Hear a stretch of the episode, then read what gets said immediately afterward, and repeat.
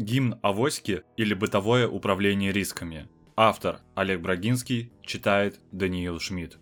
Помню, дедушка носил в пиджаке хозяйственную сетку с ручками, приговаривал: «Вдруг чего выбросит», имея в виду прилавки, а у меня тара с собой. Выходя из проходной, он бросал беглый взгляд на заводской магазин и, завидев очередь, хлопал себя по внутреннему карману, ласково произнося: «Авоська сегодня пригодится».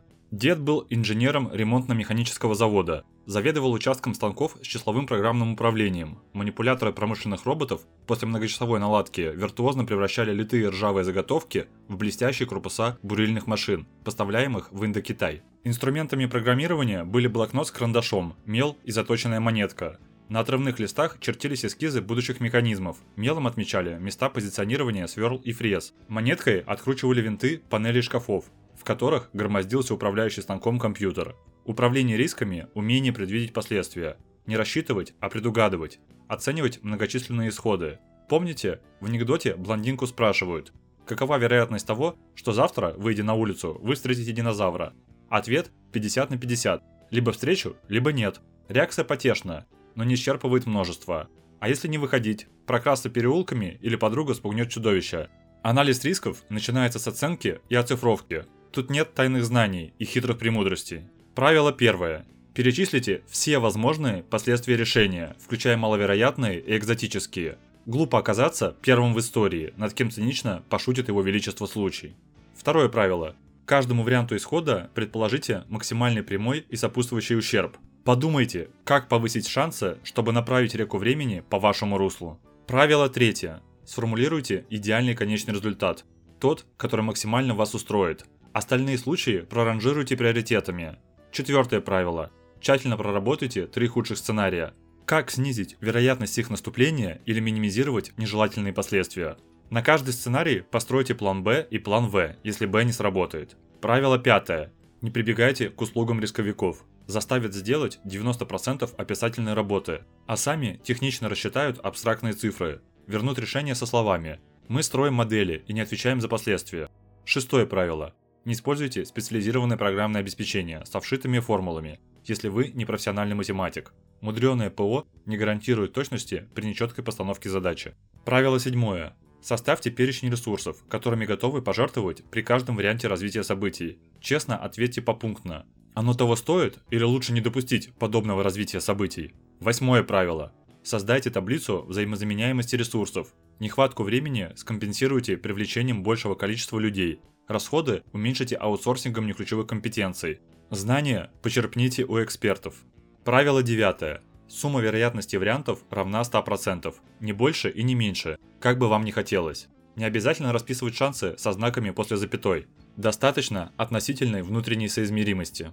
10 правило. Детально разберитесь с драйверами, влияющими факторами. Занимайтесь не винегретом, а составляющими. Определите зависимости и скорость роста элементов, вносящих вклад в изменение ресурсности.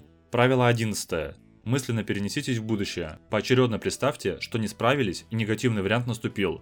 Как это произошло? Что не сработало? Чего не хватило? Почему не успели? 12 правило. Составьте процентные круговые диаграммы вероятности исходов и для каждого вклад влияющих факторов, чтобы оценить масштаб бедствия или убедиться, что не все так плохо. Правило 13. Заручитесь вторым мнением. Предложите экспертам проверить ваши оценки, формулы, расчеты и выводы. Внимательно слушайте вопросы, не торопитесь отстаивать правоту, ищите причины и источники вопросов.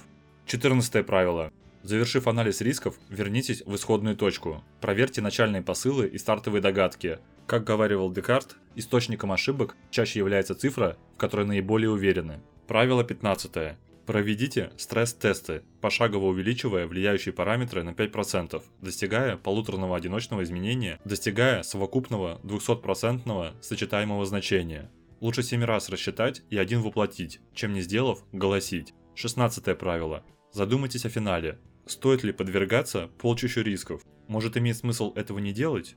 Представьте, что случится, если не стану реализовывать намеченное. Правило 17. Предположите, что конкуренты уже начали реализовывать похожие мероприятия и значительно опережают по времени. Как изменится расстановка сил, если соперники окажутся успешны? 18 правило. Предугадайте реакцию партнеров, посредников, конкурентов и клиентов. если случится оптимистичный, реалистичный или пессимистичный сценарий, что бы вы делали на их месте? Правило 19.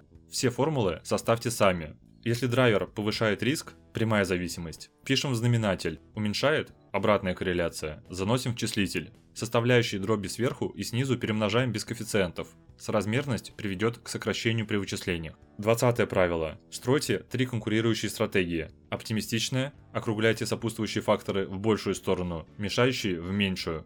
Реалистичная, используйте правило 4/5. Пессимистичная, действуйте зеркально к оптимистичной. 21 правило. Не ищите серебряную пулю и тропы успешного успеха. Существует вероятность не так понять, не туда посмотреть, иначе применить. В статье нарочно сбита нумерация, пункты перемешаны, чтобы продемонстрировать видимую логичность чужого готового рецепта. Пытливые легко пройдут квест и найдут возможность сообщить корректную нумерацию автора. Отчаяние часто выигрывало сражение, если игра стоила свеч, ведь только рискуя честью можно добиться почестей. Если бы люди не рисовали, то не достигали бы края земли. Чем рискуем сегодня, пугливо прикрываясь красноречием, подавая голоса из кустов демагогии?